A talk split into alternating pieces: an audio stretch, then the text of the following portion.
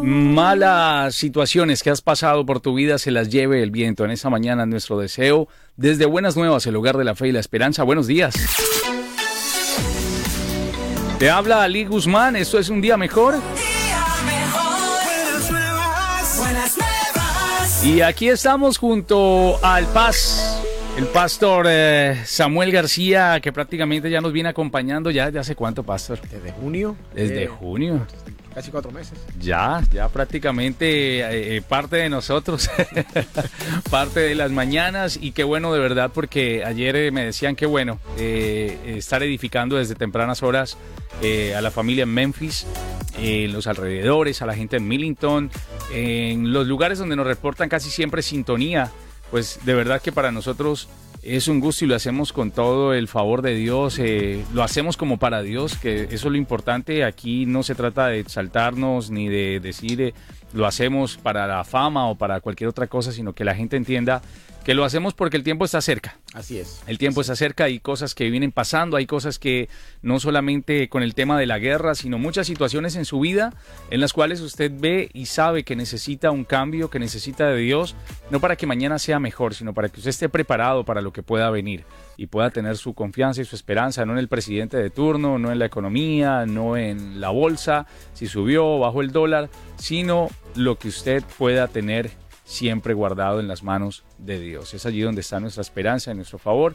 Con estos buenos días, en este miércoles 25 de octubre del año 2023, asimismo como vuelan los días, vuelan las horas y va pasando el tiempo, también van pasando por nuestra cabeza muchas preguntas, muchas incógnitas que hemos estado resolviendo a lo largo de esta semana con el tema de la persona del Espíritu Santo en nuestra vida. Ya hemos eh, venido hablando de lo que significa para nosotros como cristianos, eh, de la guía, de cómo podemos saber, cómo podemos sentir si una persona está llena del Espíritu Santo, qué tipo de manifestaciones también se deben dar en una iglesia que se supone o debería estar llena del Espíritu Santo. Y hoy, ¿qué, eh, digamos, qué escenario tiene el Espíritu Santo en medio de la salvación? Que hace parte también de eso que nosotros eh, decimos cuando pensamos en la salvación. Sí. Bueno, buenos días para los que nos están escuchando. No había tenido la oportunidad de darles buenos días. a un Hablé mucho.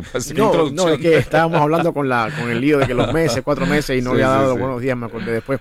Uh, pero una bendición poder estar acá una vez más. Eh, el Espíritu Santo, como hemos estado haciendo toda la semana, juega un papel importante. Vimos el, el, lunes que juega un papel importante en la creación, como es que el Espíritu se movía sobre la, la, la creación.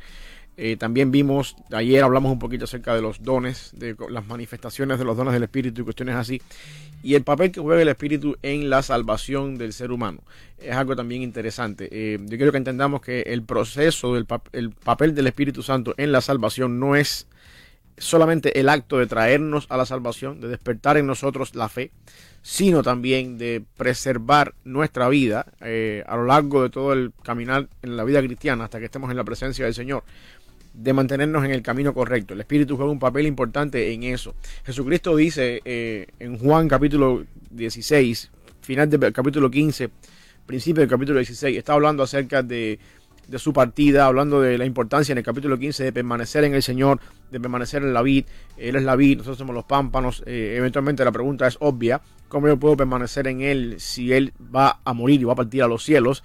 Y Cristo dice al final del capítulo 15, les conviene que yo me vaya. Cuando el Espíritu venga, Él va a ser el que se va a encargar de hacerlos permanecer en mí, aunque yo no esté, porque el Espíritu viene de mí. Él no toma nada suyo propio, sino toma lo que es de Él. Y, y es interesante en el capítulo 16, a partir del versículo, eh, del versículo 6 en adelante, o versículo 8 en adelante, Cristo dice, cuando Él venga, hablando del Espíritu Santo, y esta venida es obviamente que vino Pentecostés, quiero que entendamos esto acá, cuando Él venga, convencerá al mundo de pecado, de justicia y de juicio. Aquí hay tres cosas que el Espíritu Santo va a hacer, o diríamos está haciendo, porque ya la venida del Espíritu se dio lugar en el Pentecostés. Convencer al mundo de pecado, justicia y juicio. Pecado, eh, justicia y juicio son tres cosas que el Espíritu Santo convence. Después Jesucristo explica en el, el versículo siguiente en qué consiste el juicio, del, el convencimiento del Espíritu Santo en cuanto a estas cosas. Y es algo interesante acá.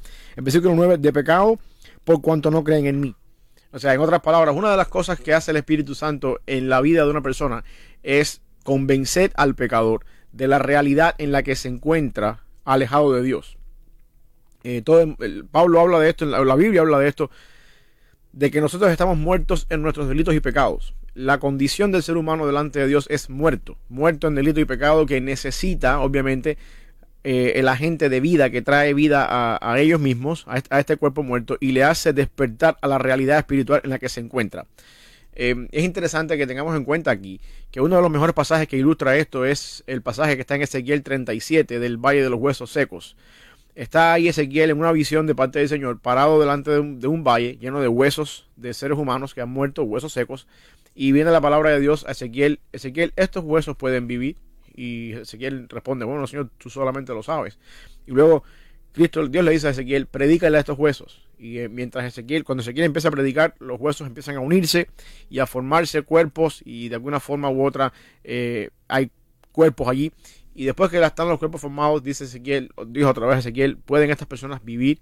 Y dice, bueno, tú lo sabes. Y luego predica al Espíritu y el Espíritu, cuando el Espíritu se es predicado al Espíritu, el Espíritu viene y hace vivir a estos huesos y es un ejército grande delante del Señor. Eh, la idea es que el Espíritu es lo que da vida. Algo tiene que haber para que uno tenga vida en ese momento. La condición nuestra, o de las personas que no creen en Cristo, y la fue también la nuestra en algún momento, delante de Dios es eso. Nosotros somos en este mundo un valle de huesos secos. Personas que andan, se levantan todos los días en el trabajo, van para trabajar, van a hacer su agenda, tienen su hueso, su vida, están el fin de semana en una fiesta, eh, eh, eh, viven la vida, pero delante de la realidad de Dios, si no tenemos a Cristo, somos eso, un valle de huesos secos, que necesitamos ser resucitados a la realidad espiritual en la que nos encontramos. Y eso lo hace el Espíritu Santo, cuando dice que convence de pecado por cuanto no creen en mí. En otras palabras, el convencimiento de pecado tiene que ver con la acción del Espíritu Santo de despertar en, que la persona que no es creyente la realidad en la que se encuentra delante de Dios. Una persona muerta en pecado, bajo la ira de Dios, que necesita desesperadamente correr en arrepentimiento hacia Dios porque sabe que las consecuencias de su pecado los van a llevar a la muerte. Según dice Pablo, la paga del pecado es muerte. Y sin embargo, el regalo de Dios es vida eterna. Esa es una de las funciones que el Espíritu Santo hace en cuanto a la salvación. Es el Espíritu Santo por la obra en respuesta a la predicación del Evangelio, según dice Romanos 10, 17, que hace despertar en el no creyente la eh, realidad ¿no? en la que me encuentro y correr en arrepentimiento al Señor. Es decir, el Espíritu Santo comienza la obra de salvación en una persona, convence de pecado. Eh, ¿Por qué razón? Porque el mundo está obviamente en pecado, muerto en delitos y pecados y necesita un agente externo que pueda infundir vida en esa persona. Y este caso es lo que hace el Espíritu Santo. Esto sucede, obviamente, con la predicación de la palabra bíblica, del, del mensaje de salvación. Es la respuesta al mensaje de salvación lo que hace que esto sea posible. Jesucristo más adelante dice, si no me equivoco, ah, en el versículo 14, Él me glorificará porque tomará de lo mío y os lo hará saber. Quiere decir que la forma en la que el Espíritu Santo convence al mundo de pecado es tomando de lo que es de Cristo y haciéndolo saber al mundo. Eso es el Evangelio. El Evangelio es Cristo. Y en ese sentido, nadie puede venir a Cristo por otro medio que no sea por la predicación del Evangelio. Yo he escuchado personas que dicen, eh, bueno, yo vi, no sé, una cosa sobrenatural y tuve un sueño y Dios me dijo que estaba perdido y yo entonces de alguna forma u otra. Eh, yo sé que Dios puede usar ciertos agentes externos en la vida, quizás una enfermedad, un encuentro cercano con la muerte y cositas así para despertar un poquito, hey, yo estoy a punto, la muerte es una realidad, me tocó de cerca, pero al final del día lo que nos trae a Cristo, lo que nos trae el Evangelio por la obra del Espíritu Santo es la respuesta al mensaje del Evangelio. Y eso es lo que el Espíritu Santo hace cuando convence a un pecador de pecado. Eh, todavía queda, por supuesto, que el versículo sigue diciendo de justicia por cuanto voy al Padre y no me veréis más. Es decir, que lo que estamos viendo acá en este sentido es que el, Espíritu Santo en primer lugar convence al mundo de que, de que, de que el mundo es pecador de que necesita, el pecador necesita de Cristo, es, un pecador, y le hace ver la realidad de que es pecador. En segundo lugar, dice, convencerá al mundo de justicia, por cuanto Jesucristo va al Padre y no lo van a ver más, dando a entender la idea de que el mundo entiende entonces que el verdadero concepto de justicia se encuentra en la persona de Cristo. Eh, sabemos que somos pecadores y sabemos que estamos haciendo las cosas mal hechas, el Espíritu nos da ese convencimiento y al mismo tiempo nos demuestra lo que es justo. No es que yo voy a, estoy en pecado, pero entonces si yo mi pecado antes era eh, robar, yo no voy a robar más y ahora voy a seguir en otro pecado, pero voy a robar más. No, no, de justicia también, en el sentido de que tú estás en pecado, sin embargo, lo que es justo es esto, es Cristo. ¿Por qué razón? Porque Cristo salió de este mundo de pecado y ascendió al Padre, donde vive en este momento eh, con Él, intercediendo por nosotros, pero en un estado de justicia. Y eso, eso es parte de la obra también del Espíritu Santo, en ese sentido, de justicia, por cuanto dice la Biblia que Cristo va al Padre y no lo van a ver más, y de juicio, porque el príncipe de este mundo ha sido juzgado. Eh, todos sabemos que el príncipe de este mundo, por supuesto, es, es Satanás, que fue juzgado en la cruz. La cruz es el momento donde la victoria espiritual de Jesucristo fue declarada. Eh, consumado es. Esa palabra en la cruz dice mucho. Jesucristo orando a sus discípulos cuando Pedro le dice, Señor, que nunca te acontezca tal cosa, ¿cómo vas a morir? Cristo le dice, para esto yo he venido. Jesús tenía desde un principio claro la razón por la cual él vino venía. y él venía a morir. Y hemos, hemos hablado otras veces acá que la muerte de Cristo no es una derrota. La cruz de Cristo no es una derrota. La cruz de Cristo es el, trono donde Jesucristo mostró su poder y donde Jesucristo destronó el imperio de las potestades del mal, que es el, Satanás en este sentido. Y por eso es que dice Cristo que de pecado porque las personas no creen en él, de justicia porque revela lo que de verdad es justo y de juicio porque asimismo el mundo puede ver que ya lo malo, la maldad ha sido juzgada en la cruz por Cristo. Esas cosas son las que el Espíritu Santo hace reavivar en un pecador. Por lo tanto, cuando uno es pecador del lado acá, viendo las cosas del lado de acá ahora como el objeto que recibe la obra del Espíritu Santo, uno dice, bueno, lo primero que el Espíritu hace en mí es despertar. Samuel García es un pecador. Estoy en una condición perdida delante del Señor. Eh, si yo sigo por el camino que voy, mi perdición es segura y me espera la eternidad en un lugar que se llama infierno bajo la ira de Dios, donde no es que Satanás tiene su cuartel en el infierno y que Dios tiene su cuartel en los cielos y aquí manda Satanás y aquí manda Dios. No, no, no es que Dios es soberano sobre todo y Dios es quien manda en el infierno también en forma de ira.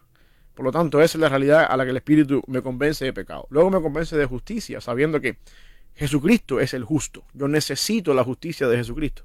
No es que huir del pecado, pero ¿para dónde? Bueno, pues para la justicia de Jesucristo. Y en segundo lugar, de juicio, porque entonces yo puedo ver lo que sucede con el mundo, lo que sucede con, el, con Satanás, lo que sucede con las potestades del aire, del imperio del mal, cuando Jesucristo llevó esa victoria sobre la cruz. Eso es una, una, una obra de convencimiento completa en el pecador. Tú eres un pecador, esta es la justicia y esto es lo que pasa si tú no crees en Cristo. ¿Será, será en algún momento, Pastor, quitado uh, el Espíritu de Dios eh, digamos, en, no sé, en torno al tema eh, de la tribulación. Ayer escuchaba a alguien que, que se quejaba de todo lo que estaba pasando en Israel, eh, diciendo el Espíritu de Dios se ha ido de allí, de ese lugar, o el Espíritu Santo se ha ido de aquellas personas que en estos momentos están pasando por cierta tribulación en su vida, por ciertos males que les han venido, que, que, que han tenido, ya sea por su pecado o lo demás.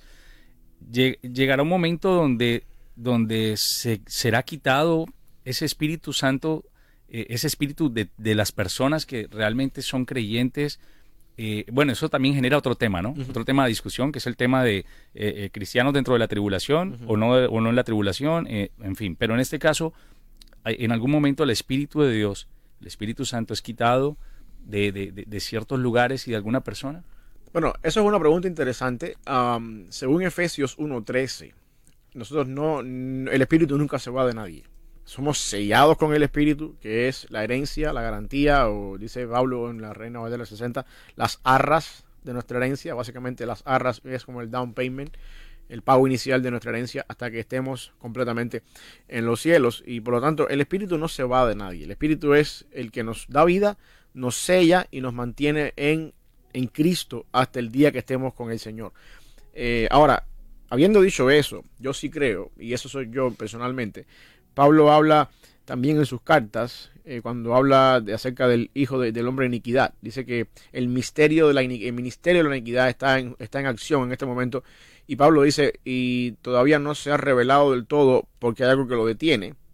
Y Pablo le dice a, a los que le escribe, no recuerdo si es filipenses o es ahora me falla la memoria, pero Pablo dice, y ustedes saben lo que lo detiene La pregunta es, ellos, la, respuesta es, ellos sabían lo que detiene al, ministerio de, la iniquidad. Nosotros no lo sabemos. Ahora, por el contexto, a mí me gustaría pensar que lo que detiene ese ministerio o misterio de la iniquidad, que se desenlace o se desencadene en su fuerza total, es la obra del Espíritu Santo, que sigue convenciendo de pecado, justicia y juicio de alguna forma eh, en el mundo. Si esa, si, esa, si esa interpretación es correcta, entonces pudiera darse el caso, según Pablo dice en sus cartas, que en algún momento determinado esta obra del Espíritu Santo de convencer de pecado, de justicia y de juicio cese en algún momento y se desencadene en los tiempos más cercanos al fin una, un, misterio de la iniquidad eh, desarrollado a, gran escala, bien cercano al fin. Y esto encaja con aquella teoría que en, los tiempos finales, cerca de la llegada de Cristo, las cosas van a estar mucho peor de que como están ahora o como han estado por, por los eh, pasados dos mil años. Pero eso es una teoría que necesita, por supuesto, eh, otra interpretación, que muchas personas pueden también de alguna manera tener otro punto de vista con respecto a esto. En ese sentido, la escatología es un poquito abierta a, la imaginación, porque no, tenemos todos los, los, detalles, no tenemos el cuadro completo. pero lo que sí quiero que quede claro es que el Espíritu Santo no se va de ninguna persona. Una vez que somos sellados por el Espíritu, permanecemos sellados por el Espíritu para siempre. Obviamente cuando esa persona ha nacido de nuevo, ¿no? Claro, estamos hablando de personas creyentes. La, regeneración. La, regeneración en términos bíblicos es el nacer de nuevo y básicamente eso es esto que acabamos de decir. Una persona convencida de pecado, de justicia y de juicio, viene a Cristo y sellado por el Espíritu Santo hasta el día que estemos con el Señor. Esto da, eso da unos frutos, ¿no? Antes de eh, lo que estamos hablando hoy es el papel que pueda cumplir el Espíritu Santo dentro de la salvación, eh, eh, a la cual nosotros, como siempre hemos dicho, inmerecida, pero que Cristo pagó por nosotros. dentro de la salvación, que el Espíritu Santo cumpla esa función incluso de poner esos dones, esos talentos y empezar a dar frutos, aún sabiendo que el tiempo está cerca, como, como estábamos hablando esta mañana.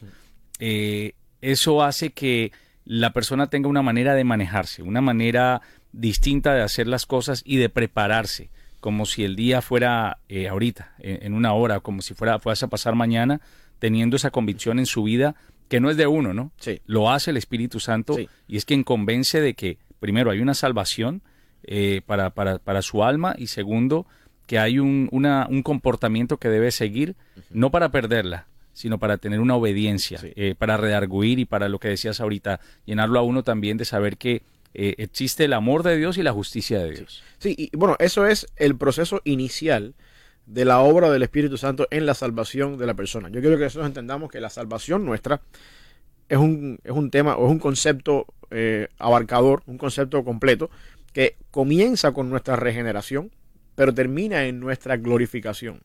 O sea, en otras palabras, la salvación comienza cuando yo vengo a Jesucristo, eso es el nuevo nacimiento, regeneración. Continúa mientras yo estoy en esta vida por todo el proceso de la santificación y eventualmente termina en el momento en que yo esté delante del Señor en la gloria con mi cuerpo resucitado. No termina cuando yo me muero y mi espíritu va al cielo y mi, y mi cuerpo va al cementerio. Termina al final, cuando mi cuerpo se levante de los muertos y yo tenga un cuerpo nuevo. Ahí es cuando eso es la glorificación. La glorificación no es partir a la presencia del Señor cuando uno muere. La glorificación es el estado final. Por lo tanto, la salvación nuestra tiene que verse como un todo.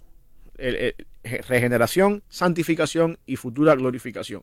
Y el Espíritu Santo es el agente que se encarga de llevar a cabo todas esas cosas eh, en su tiempo. En el momento nuestro, los que son, los que vienen a Cristo por primera vez, regeneración. Pero los que estamos en Cristo es un proceso que continúa por el camino de la santificación, donde como hablábamos ayer, se empieza a ver en ese caminar progresivamente el fruto del Espíritu, que es amor, gozo, paz, paciencia, benignidad, bondad, fe, mansedumbre, templanza. Y sin embargo, Jesucristo, esto es lo que está diciendo después en el capítulo 16 de Juan, a partir del versículo 12, cuando le dice a los discípulos, después que les dice que el Espíritu convence de pecado, de justicia y de juicio, le dice después en el versículo 12, aún tengo muchas cosas que deciros, pero ahora no las podéis sobrellevar. Pero cuando Él venga, el Espíritu de verdad, Él os guiará a toda la verdad, porque no hablará por su propia cuenta, sino que hablará todo lo que oyere y os hará saber las cosas que habrán de venir.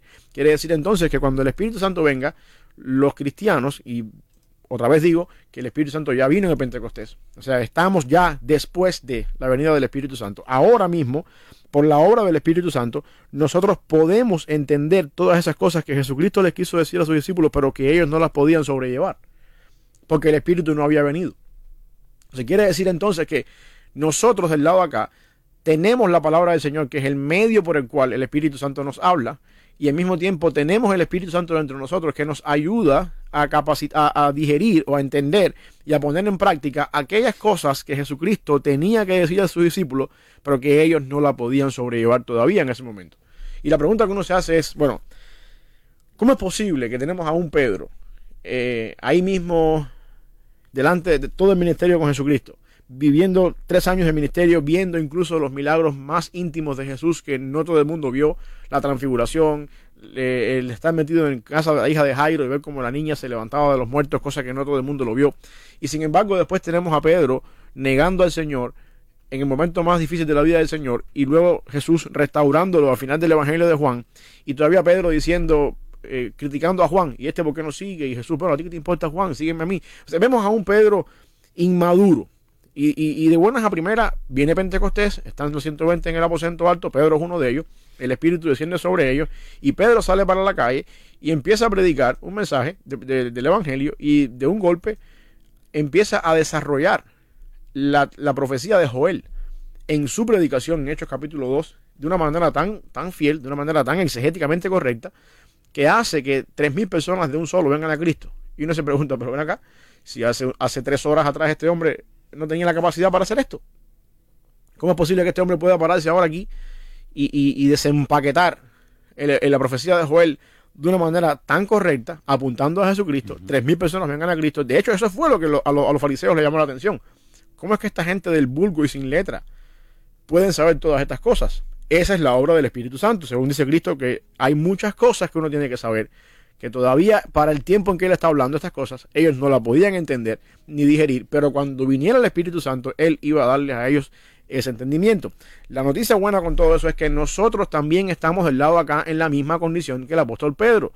También nosotros podemos, por la obra que tenemos del Espíritu en nosotros, entender y digerir todas las cosas que Dios tiene en su palabra para nosotros, que antes de Cristo no las podíamos hacer. Por lo tanto, tiene que haber un proceso. Primero, tenemos que entender que somos pecadores y por la obra del Espíritu Santo venir en arrepentimiento al Señor Jesucristo, ser salvos, ser regenerados, porque solamente después de la regeneración es que empieza la santificación. Y empieza el proceso de santificación en la palabra del Señor, que dicho sea de paso, y aquí voy a, a conectar dos cosas importantes con esto, la santificación nuestra está conectada estrechamente con el conocimiento de la palabra del Señor en el capítulo que sigue a este capítulo, que es la oración de Jesucristo sacerdotal, Juan 17, Jesucristo dice, santifícalos en tu verdad. Tu palabra es verdad. Quiere decir entonces que mi santificación está directamente proporcional a la forma en la que yo conozco y estudio la palabra del Señor. O sea, la santificación que el Espíritu Santo provoca en mí no es levantar las manos, un humo, una emoción y sentir la presencia del Señor y un éxtasis que no me puedo bajar de aquí. E, eso no es la santificación bíblica. La santificación que es el resultado del proceso de mi salvación es mi conocimiento cada vez más en la palabra del Señor y mi obediencia y mi transformación cada vez más en la palabra del Señor. Cristo dice, como dijimos ahorita, santifícalos en tu verdad. Y después dice, y para que no quede claro, para que quede claro, tu palabra es verdad. En otras palabras, santifícalos en la palabra. Hazlos santos en la palabra o por la palabra. Eh, no hay otra forma en la cual el Espíritu Santo obre una santificación progresiva en mi vida al no ser por la palabra del Señor. Por eso es que hacemos énfasis, insistimos que las iglesias tienen que predicar la palabra de Dios, tienen que enseñar la palabra de Dios. No tienes que inventar nada. Exactamente, predica la palabra, Hazlo, lo mejor que tú eh, puedas. Eh, en, en, ese caso, pastor, eh, o sea, el Espíritu Santo dice la palabra que es quien convence eh, de pecado a la persona, ¿no? Para ser salvo. ¿Cuál sería, eh, eh, en este caso, en el tema, por ejemplo, de la salvación, sabemos que la persona es salva no porque yo la lleve a la iglesia, pues es el Espíritu Santo quien hace la obra. ¿Cuál sería el papel de nosotros en el tema, por ejemplo, de la evangelización? ¿Cómo, cómo, cómo, cómo hay personas que saben o creen que tienen de pronto una buena oratoria y un, una oratoria de convencimiento y son buenos al hablar eh, para predicar el Evangelio y a veces puede jugar eh, en contra ese, ese, ese, ese pedacito, ¿no? De creer que es a través de cómo esa persona es. Y hay personas que dicen, ese pastor es chévere, ese pastor me hace reír, ese pastor voy allá, me convertí al cristianismo porque, ah, ese pastor es, es genial. Cuando no es así, es el Espíritu Santo quien hace la obra. ¿Cuál es el papel entonces de evangelización, por ejemplo, de los eh, eh, creyentes hoy en día con aquellos que no conocen? Bueno, el papel nuestro es como, Ezequiel lo narra como el atalaya de la trompeta. Tú, eres la, persona Anunciar. que... Sí, el atalaya de la trompeta es la persona que está parado en una torre, en la puerta de la ciudad, mirando hacia el horizonte y viendo venir al enemigo. Y por supuesto, esto, esta persona tenía, cuando ve venir al enemigo, que tocar la trompeta y anunciar que viene el enemigo. Y, la ciudad tenía que alistarse para la guerra. Y eh, dice la Biblia que eh, a Ezequiel le dice, si tú tocas la trompeta y las personas de la ciudad escuchan tu, tu mensaje y se, y se ponen listos para la guerra, bueno, pues la sangre de ellos no cae sobre ti. Nosotros somos sencillamente mensajeros. Eh, y eso es algo importante. yo no puedo pensar de que porque yo predico más mal que aquella persona o tengo menos dones que aquella persona, yo no soy usado por Dios. No, no, no, no. Nosotros tenemos un mensaje. Somos el mensajero. La obra de salvación depende del Espíritu Santo en el corazón de la persona en respuesta a la palabra del Señor. Eh, y, por supuesto, esa obra la hace el Espíritu Santo. El mensajero es sencillamente un mensajero. Hay una historia de la, de la conversión de, de, Charles Spurgeon, el mejor de los predicadores, el príncipe de los predicadores, como se le conoce. Y Charles Spurgeon narra su historia de conversión.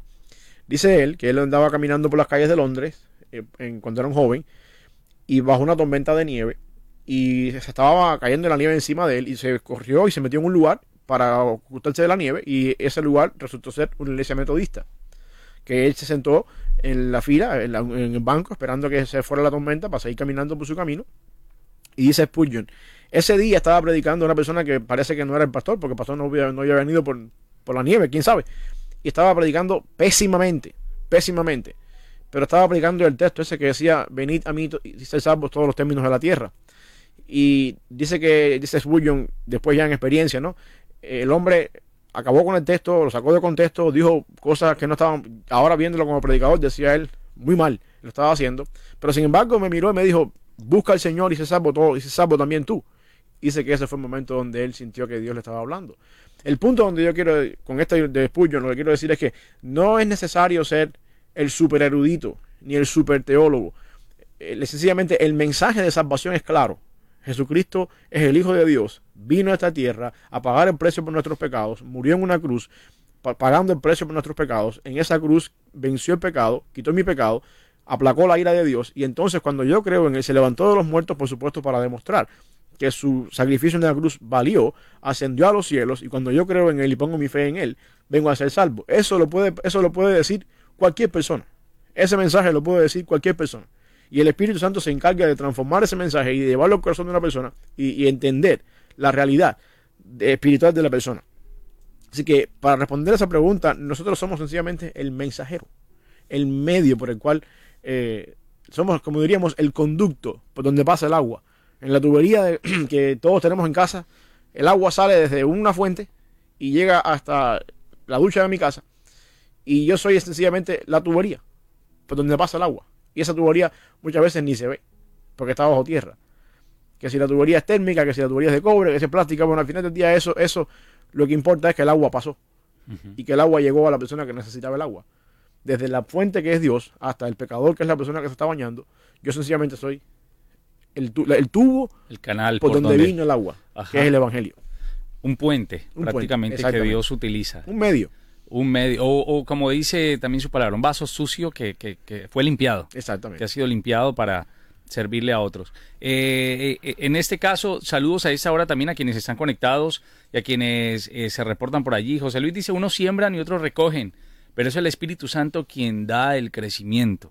Y eso es verdad. En medio de todo esto, y últimamente hay personas que pueden decir, yo tengo al Espíritu Santo, su vida puede reflejar completamente lo contrario, pero hay un convencimiento tal que creer que el Espíritu Santo eh, lo puede manifestar o como lo ilustra muchas veces la llamita, tengo la llama y estoy encendido y aquí va a caer fuego y aquí van a pasar muchas cosas, pero más allá de todo ese sensacionalismo, el Espíritu Santo eh, realmente comienza a verse en uno cuando los frutos comienzan también a mostrarse y cuando entendemos que si hemos sido salvos, necesitamos entregar todo lo que el Espíritu Santo nos está llevando a hacer. Sí. sí, la presencia del Espíritu Santo en mi vida no tiene que ver con, una emoción, con un éxtasis en el que uno se encuentra, o con estas cosas que muchas veces, como tú decías, se, se, tienden a confundir con una llama o con un poder que yo puedo eh, sanar al enfermo. La presencia del Espíritu Santo en mi vida tiene que ver con la, el tiempo de la dificultad. Yo creo que uno de los mejores momentos para saber si yo soy cristiano o no es en el tiempo de la prueba, en el tiempo de la dificultad. Y, esa es una de las características, de las razones por las cuales Dios prueba la fe de los hijos de uno. O sea, Dios no, la, la, la, la, razón con la prueba es que Dios no necesita probar nada para su propio conocimiento de Él, porque Él es, él es omnisciente, Él todo lo sabe. Él sabe quién es salvo y quién no es salvo. Él sabe incluso todas las cosas en el mundo. Entonces, ¿por qué la prueba? ¿Por qué Dios tiene que probar a alguien? ¿Por qué Dios tiene que de alguna manera enviar una prueba a una persona? Por el beneficio de la misma persona. Si alguien es beneficiado con una prueba, es quien está pasando por la prueba, no Dios. Y eso yo, quiero que eso quede claro. E incluso ni siquiera en caso de Job, cuando vamos a Job, dice la Biblia que el mismo Job, al final terminó de, del libro, el beneficiado con todo lo que pasó fue él. Ahora mis ojos te ven. Yo antes te conocía de oídas, pero después de todo lo que pasé, mis ojos te ven. El beneficiado con la prueba es uno mismo. La manera más eficiente de saber si yo tengo el Espíritu Santo y si soy lleno del Espíritu Santo es cómo yo atravieso por medio del valle de sombra de muerte. Si ese valle de sombra de muerte me hace a mí buscar más al Señor, depender más de Dios, de alguna forma estar en más en comunión con Dios, conocer más de Dios, entonces yo tengo el Espíritu Santo. Si el valle de sombra de muerte me hace a mí apartarme de la fe, irme de la iglesia, o, de alguna forma u otra abandonar la fe, es posible que yo nunca tuve el Espíritu Santo en mi vida. Porque el Espíritu Santo se encarga de, en cada prueba, en cada situación, dejarme saber que yo estoy ahí y ayudarme a crecer para formarme cada vez más a la imagen de Jesucristo. esa es la parte, eso va incluido con el proceso de la santificación. Es de alguna forma u otra el cincel de Dios sacando de mí todas aquellas cosas que no son como Jesucristo por medio de la prueba, bajo la perseverancia y en las manos del Espíritu Santo, que me está guiando hacia, esa, hacia ese nivel. Aquí hay un ejemplo muy bueno eh, donde nos dice José Luis, en la iglesia de Corintios tenían muchos dones y manifestaciones del Espíritu Santo. Pablo le dijo que no podía tratarlos como a espirituales, sino como a carnales y como niños espirituales, ya que había divisiones y celos entre ellos. Esto, esto también eh, suele pasar, ¿no? Suele pasar dentro de la misma iglesia, dentro eh, del mismo, por decirlo así, eclesiásticamente, dentro del mismo rebaño que las personas que más eh, alardean de tener el Espíritu Santo son las personas que más alejadas están de una comunión con, los demás. Sí, y, Jesucristo, una vez más, eh, volviendo al tema ese y tocando un poquito lo que decía José Luis ahí, en el capítulo 16 de Juan, Cristo sigue diciendo eso acá. Dice, cuando Él venga, el Espíritu de verdad, Él os guiará a toda la verdad. Una vez más, la verdad en este caso, Cristo dice después, yo soy el camino de la, la vida, a toda la verdad, porque no hablará por su propia cuenta, sino que hablará todo lo que oyere y os hará saber las cosas que habrán de venir. Dice el versículo 14, Él me glorificará porque tomará de lo mío y os lo hará saber. Todo lo que el Padre, todo lo que tiene el Padre es mío. Por eso dije que tomará de lo mío y os lo hará saber. Cristo está diciendo acá que el Espíritu Santo se encarga de tomar todas aquellas cosas que están en, el conocimiento eterno del Padre que son para nuestra salvación, que al mismo tiempo son de Cristo, porque todas las cosas fueron dadas a Él en autoridad.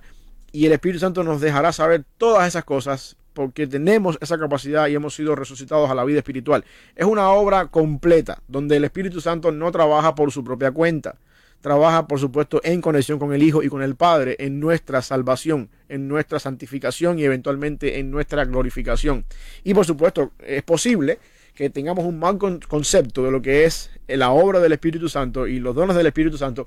Y como bien decía José Luis, podamos ver una iglesia como Corinto, que se daba golpes en el pecho que tenía todos los dones espirituales, sin embargo, lo menos que eran eran espirituales. Porque una cosa muy diferente es tener dones del Espíritu, o supuestamente dones del Espíritu, mm. manifestaciones del Espíritu, y que mi vida, mi vida sea una, una vida inmadura espiritualmente hablando. Ustedes Dice, dice Pablo, ustedes piensan que son espirituales y quieren que se les hable como espirituales, sin embargo, ustedes se comportan como carnales.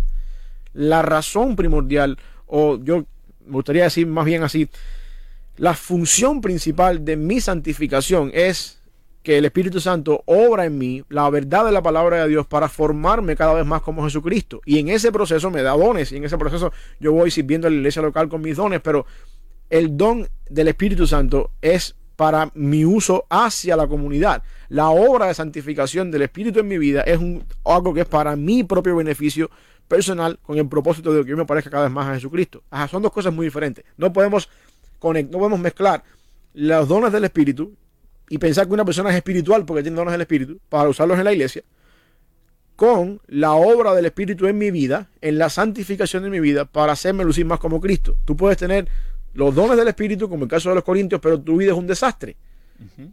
Y tú puedes tener de alguna manera lo contrario. Tiene que haber un equilibrio acá. Y yo creo que a veces nos, nos equivocamos nosotros cuando decimos, oh, el hermano es espiritual porque tiene ciertos dones. O el hermano es espiritual porque tiene ciertas habilidades en la iglesia. Ahora, espiritual tampoco te hace la ropa. que quede claro. Sí, y el hermano se viste de blanco siempre. exacto, eso no es, no es el concepto de la espiritualidad en la Biblia. La espiritualidad en la Biblia tiene que ver con nosotros siendo santificados en la palabra del Señor después que hemos sido regenerados. Hay un orden acá. Yo no puedo ser santificado sin antes ser regenerado. Yo necesito ser primeramente convertido al Evangelio, o sea, lo que es nacer de nuevo, regenerado, ver la realidad de mi pecado, correr a Jesucristo en arrepentimiento y después eventualmente yo, yo tengo que empezar a caminar, a avanzar, a, madurar. Y eso es la obra de santificación, la cual el Espíritu Santo también lleva a cabo durante el resto de mi vida. Así es. Vamos eh, en breve a regresar con ustedes. Vamos a escuchar algo de música, a identificar la estación y a darle la bienvenida a esta nueva hora en un día mejor. Pero recuerden, ustedes pueden comunicarse con nosotros. Si desean enviarnos un audio, una nota de voz también, ahí les puedo recordar nuevamente nuestro WhatsApp ha cambiado. Eh, es el 901 455 5060. Estás escuchando un día mejor más que bendecidos, somos más que victoriosos en Cristo Jesús.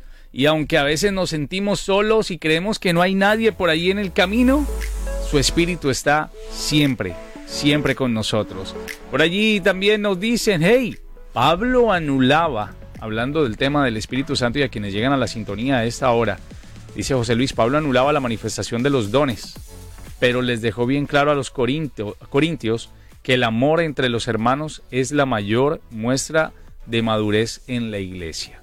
Hablando pues eh, de, este tema relacionado con el Espíritu Santo que sigue siendo para muchas eh, sectas o doctrinas algo aislado, eh, una fuerza más, una paloma o algo también relacionado o ilustrado como una llamita, como un fueguito, pero se quedó allí, no algo que pueda de verdad convencernos, redarguirnos, llevarnos a toda justicia, guiarnos.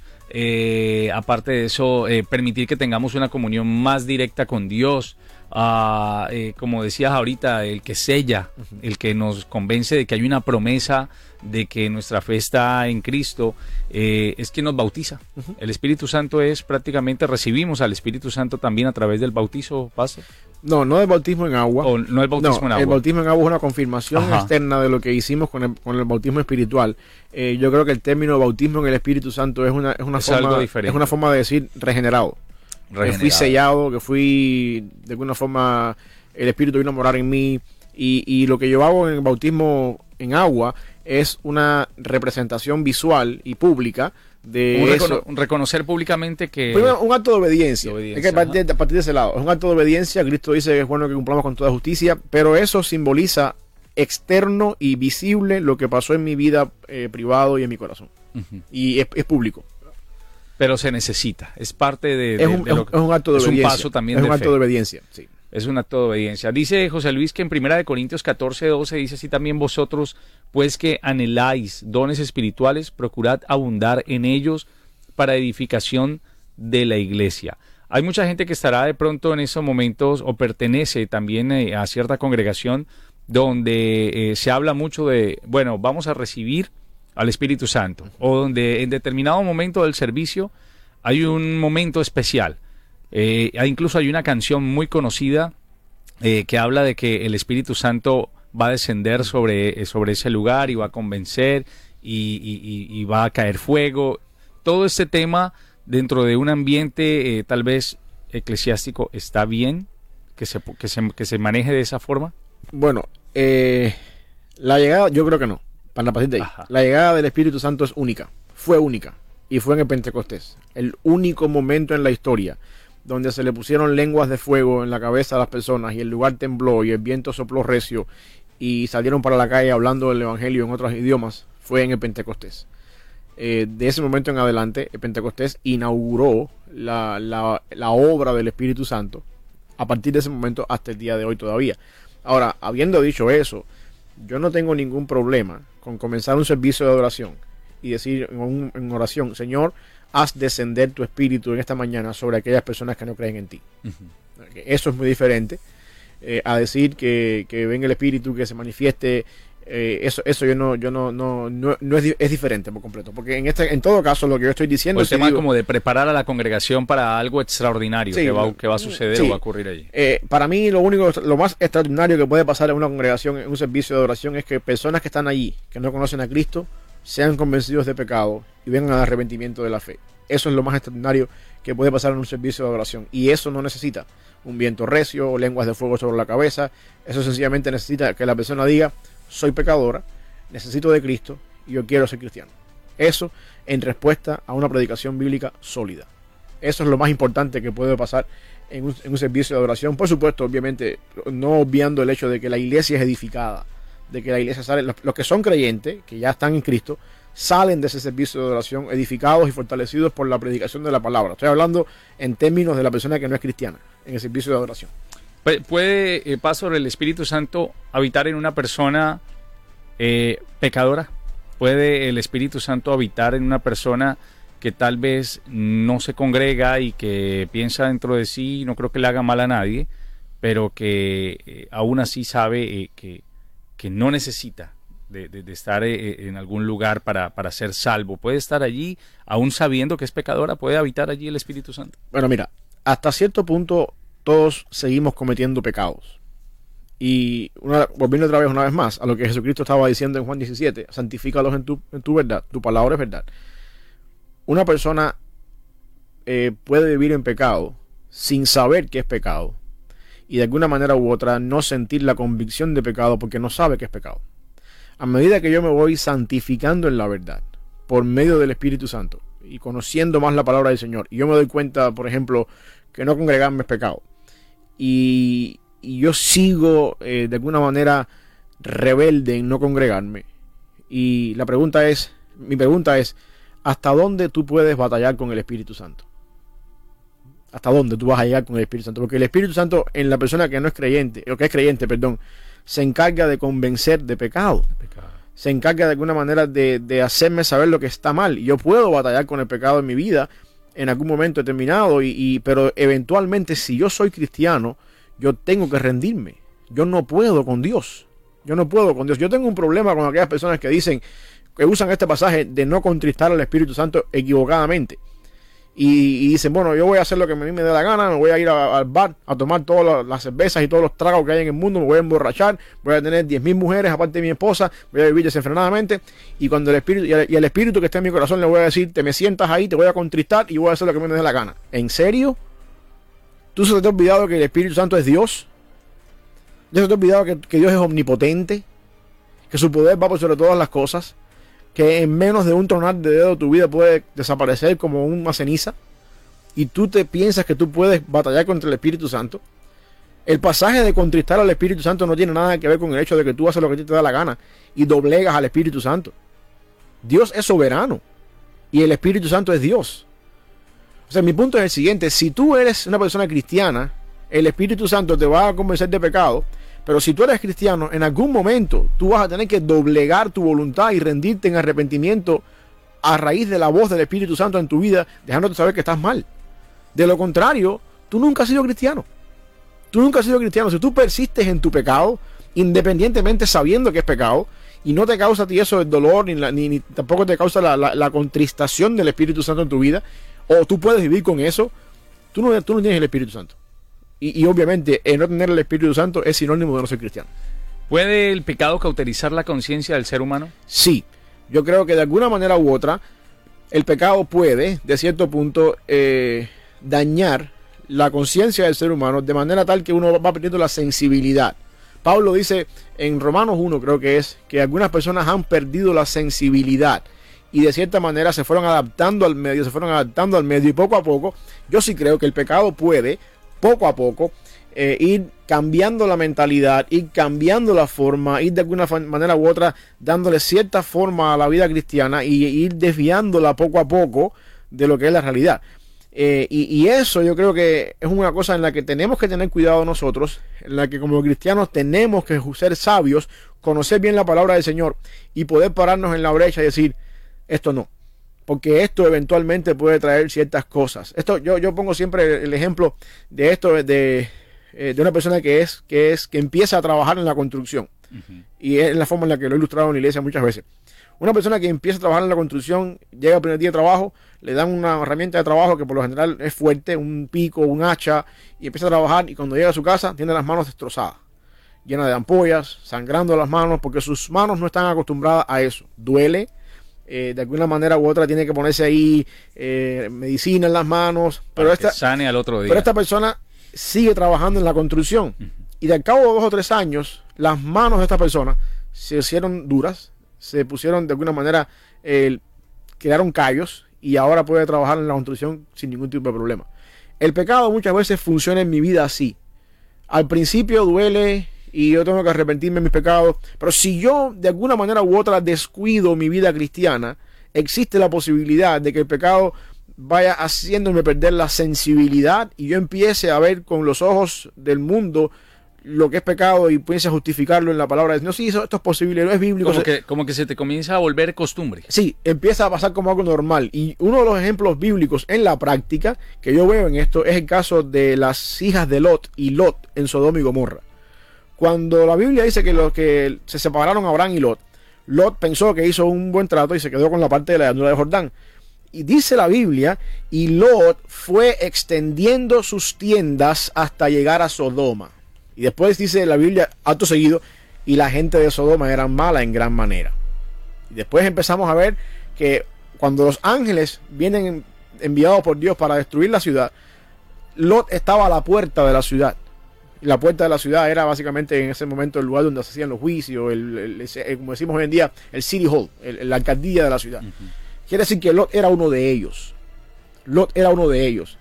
Pero después encontramos que cuando los ángeles están cuando están en la casa de Lot y los hombres están forzando la puerta para que para que para violar a los ángeles, Lot se le ocurre una idea genial. Dice, "No, no hagan nada con estas personas, yo les voy a dar a mis hijas, que son vírgenes." Espérate, espérate, Lot, ¿dónde tú aprendiste eso? ¿Quién te enseñó a ti que el pecado de la homosexualidad o que el pecado de la lujuria sexual se suple dándole dos hijas vírgenes? ¿Quién te enseñó a ti eso? Lot estaba viviendo entre ellos. Poco a poco, Lot se convirtió en uno de ellos. Poco a poco, Lot dejó de ser la persona que estaba extendiendo las tiendas hasta Sodoma y vino a ser uno de los principales en Sodoma, porque estaba en la puerta de la ciudad. Y después, ¿cómo vemos la historia? Cuando Dios destruyó todo aquello, ¿qué hicieron las hijas? Emborracharon a su padre y, se, acostaron con, su padre, uno, una cada noche.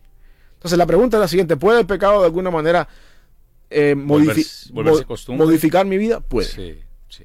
Puede. Ahora, la pregunta que yo quiero hacer, porque si, si dejamos el programa así, estaríamos contradiciendo la parte primera del programa. ¿Dónde juega el Espíritu Santo en todo esto? Bueno, los que son cristianos, Dios los preserva y Dios los guarda. Por la obra del Espíritu Santo, los aleja de ese, de, ese mundo, o en el peor de los casos, Ali, nos saca de aquí. Ahí podríamos... Nos lleva a su presencia, nos mata. Hay un pasaje, eh, pasaje de Corintios que estaba hablando José Luis ahorita, cuando hablaba del, caso del, hijo, del, hijo que estaba viviendo con la esposa de su padre. En 1 Corintios 5, Pablo dice, entreguen a ese hombre a Satanás para que su carne se destruya y su espíritu se salve en el día final. Quiere decir que si ese muchacho, que después en la segunda carta de, Corintios vemos que se arrepintió, si ese muchacho eh, persiste vivir en pecado con la mujer de su padre, el Espíritu Santo puede decir, ok, aquí te va una enfermedad venérea, estoy paraforzando, ¿no? Aquí te va un SIDA, se acabó tu vida. Prefiero llevarte conmigo en mi presencia antes que te pierdas en el infierno. Wow. Dios puede orar así, porque el Espíritu Santo a los que selló garantiza nuestra salvación. Ahora la pregunta es, ¿hasta qué punto tú quieres ser rebelde? Tú no puedes con el Espíritu Santo. Tú no puedes contra el Espíritu Santo. Y, tú no puedes contristar al Espíritu y decirle, te quedas allí y voy a pecar porque me da la gana. porque entonces tú nunca has sido salvo. Porque la salvación implica un cambio en mi vida, un nuevo nacimiento. El pecado ahora me da mi me da eh, depravación, ahora me da mi repugnancia. Yo no puedo deleitarme en el pecado. Yo me deleito en lo que el Espíritu Santo hace. Y el Espíritu Santo lo que hace es santificarme en la verdad, en la palabra de Dios que es verdad. Ahí podemos entender que hay una delgada línea, ¿no? Entre lo que podemos nosotros decidir como carnales y lo que el Espíritu Santo en estos momentos también en su, eh, como siempre, en su libre albedrío de lo que nosotros podemos hacer y no, aunque nos convence de pecado, vamos a tener una justificación para responderle. Esto cuando no le conocemos realmente, o cuando eh, se dice hemos andado en un falso cristianismo, ¿puede ser? Sí, el problema es que cuando uno, no le conoce, uno ni siquiera batalla con eso. Yo creo que si, si alguien me está mirando acá y, y, se acuerda de su vida pasada, cualquier pecado que haya sido, vamos a suponer que el pecado tuyo haya sido anteriormente, eh, no sé, el alcohol. Tú no batallabas con ir a un bar o no ir a un bar. Tú no batallabas cuando te abrían una cerveza delante de ti. Tú te la tomabas como si tú tomas una Coca-Cola. No había esa guerra. Eso está mal. Esto no está bien. Esto, esto no le gusta a Dios. Esto no es la voluntad del Señor. A ti ni siquiera te pasaba por la mente eso. Eso es cuando estás en Cristo. Después que estás en Cristo que tú sientes ese batallar. Lo cual es un síntoma de que, hey, algo pasó en ti. Obviamente, la regeneración. Y poco a poco, por la palabra del Señor, vas a llegar al convencimiento de que eso y otras cosas más no deberías hacerlas porque ahora esto no, no entra en tu nueva vida. Pero hay una diferencia. Cuando uno está fuera de Cristo, uno ni siquiera le interesa pensar lo que está bien y está mal. Hay cosas que uno sabe que están mal por la ley física y cívica. Yo no puedo matar, yo no voy a matar, al vecino. O sea, yo sé que eso yo no lo voy a hacer. Pero en cuanto a la ley de Dios, moralmente lo que es correcto, uno ni siquiera le importa eso. ¿O acaso esta cantidad de gente que anda marchando los LGBTQ, drag queen, ¿cuándo les ha importado pensar que están en, pecado? Están exigiendo sus derechos. En su, en su naturaleza caída y pecaminosa, ellos piensan que están bien. El problema es que no han sido convencidos de pecado. El problema es cuando tú después que eres convencido de pecado, sigues justificando que eso está bien. Eso, ahí está el problema. El, tema, el tema también eh, va para los que hoy en día, como, como tú decías, están dándose a la tarea de predicar eh, un falso cristianismo o un falso amor por parte de Dios, ¿no? Yo escuché eh, hace varias semanas, hay un reel dándole la vuelta y de lo cual muchos se están agarrando hoy en día de, un predicador bastante famoso, eh, en el que él dice que estaba sentado a la mesa, ¿no? Con otro. Eh, digo yo, ¿cómo eh, ni a mí se me ocurriría hablar así, pero digo que a veces, no sé si la fama, no sé si los likes, no sé si la popularidad los lleva a, hablar de esas cosas como tan, tan escuetamente. Y hablaba, y decía él, un pastor me hablaba a mí de la santidad y del temor y del temblor a Dios. Y sí, sí, sí, hasta que vino la camarera, que pasó de largo y que nos iba a atender. Y dice él, no la vi, no la vi, no la vio venir, sino la vio ir. Mm. O sea, se quedó mirándola de arriba abajo. Y decía él, eh, eh, este pastor hablándome a mí de, santidad, y se le fueron los ojos tras eso, hermanos, somos todos pecadores y vamos a pecar hasta el último día y eso, o sea, prácticamente dando a entender que, mira, no, no pasa nada, desvístela con la mirada, eh, cae allí, hoy puede ser una mirada y todo, pero dice, Dios es un Dios tan amoroso que sabe que tú vas a seguir pecando y que te va a perdonar hasta el fin. O sea, eso es una gran mentira y es ahí donde empezamos a sentir que ahí no hay Espíritu Santo.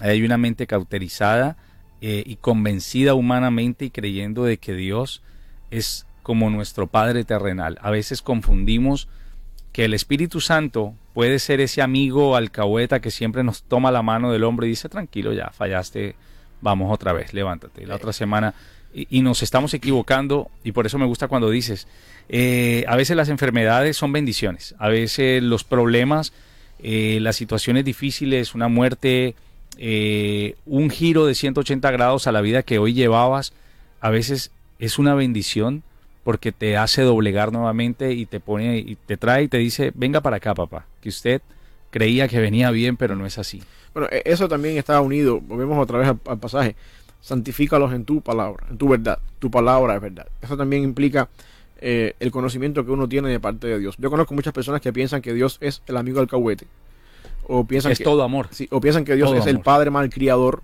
No importa lo que hagas, yo soy tu padre. No. No importa lo que ha- no importa que hayas derrumbado medio mundo, yo soy tu padre y te amo. Es una persona que piensa así. Yo no digo necesariamente que no sea cristiana. Yo necesariamente digo que no tiene un conocimiento de lo que de quién es Dios. No conoces a Dios. Si tú conocieras al Dios de la Biblia, tú no puedes pensar así.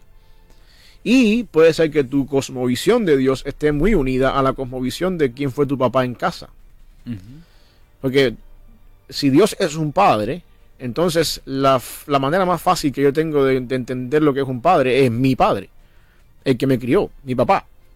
Pero el problema está en que muchas veces, si venimos de hogares disfuncionales o incluso viniendo de hogares funcionales, la paternidad que tenemos nosotros y el ejemplo que tuvimos de padre no es perfecto porque estamos en un mundo caído.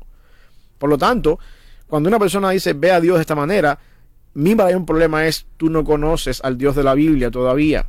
Por eso es que Pablo está, por eso es que Cristo dice que tenemos que ser santificados en la verdad, lo cual es la palabra de Dios, no en el ejemplo de mi papá, no en el ejemplo de mi abuelito, no en el ejemplo de mi vecino, sino en la palabra. Y por lo tanto, el mejor concepto de quién es Dios para entender si Dios es mi amigo alcahuete o no, es la palabra del Señor. Volvemos a punto de partida otra vez. Lo que nosotros tenemos que necesitar para nuestra santificación, primeramente para la regeneración, es conocer la palabra del Señor, que me dice que soy un pecador. Venir a Cristo. Y después que estoy en Cristo, para yo crecer en mi santificación, yo necesito la palabra del Señor, para, porque la palabra de Dios me dice a mí quién es Dios. Y cuando yo veo el Dios de la Biblia, cuando yo veo de qué forma Dios es mi Padre en la Biblia, entonces mi cosmovisión de, de lo que es el pecado, de lo que es la forma en la que Dios lidia conmigo con un padre, es muy diferente a la forma en la que mi papá lidió conmigo cuando era un niño. No es que sea mala o sea buena, es que Dios como Padre es aún o todavía mucho mejor y es todavía mucho más grande de lo que mi papá fue conmigo, sea buen padre o sea mal padre. Y ahí es donde a veces se nos va un poquito en ese sentido. En otras palabras, Ali, todo lo que estoy diciendo es que la palabra del Señor, la Biblia, es suficiente para todas estas cosas. Para mi, mi salvación, para mi santificación y para todo el proceso de mi vida cristiana. Porque a medida que yo me voy santificando en su palabra, yo voy conociendo muchas más cosas, yo voy aprendiendo muchas más cosas, yo voy conformando mi vida por la obra del Espíritu Santo a estas cosas como las voy aprendiendo. Y por eso yo necesito la palabra del Señor.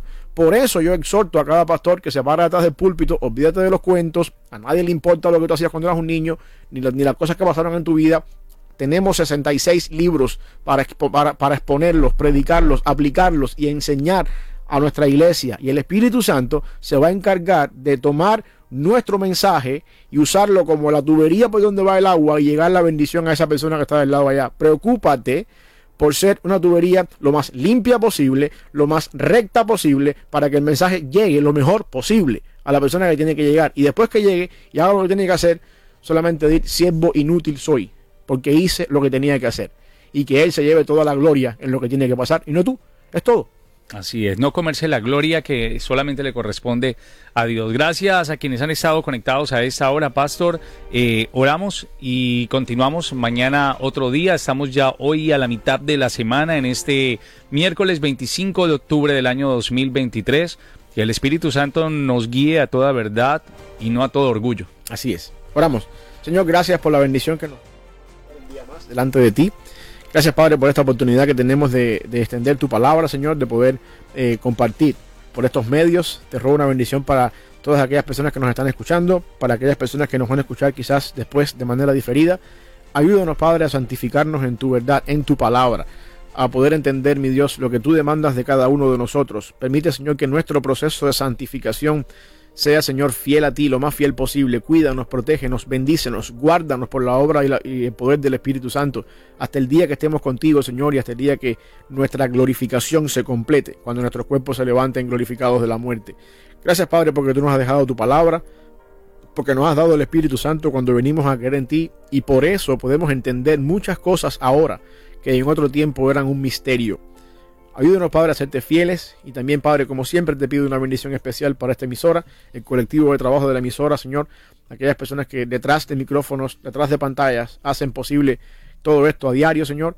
Úsales, bendíceles y que siempre podamos, por estos medios, predicar las buenas nuevas de Jesucristo para aquellas personas que lo necesitan. En el nombre de Jesús.